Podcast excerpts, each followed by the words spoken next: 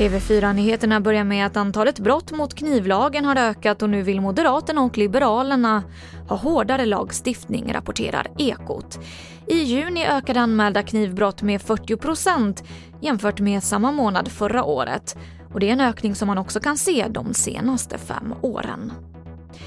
Antalet nya smittade i coronaviruset fortsätter att minska i Sverige och detta samtidigt som man också testar fler.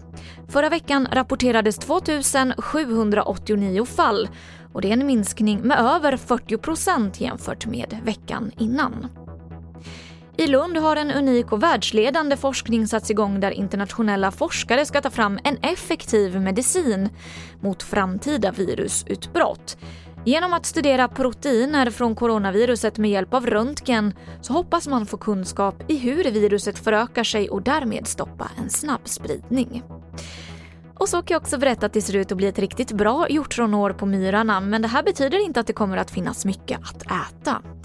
Det är stor brist på bärplockare när reserestriktionerna sätter stopp för en stor del av de utländska plockarna. Och det var det senaste från TV4 Nyheterna. Jag heter Emily Olsson.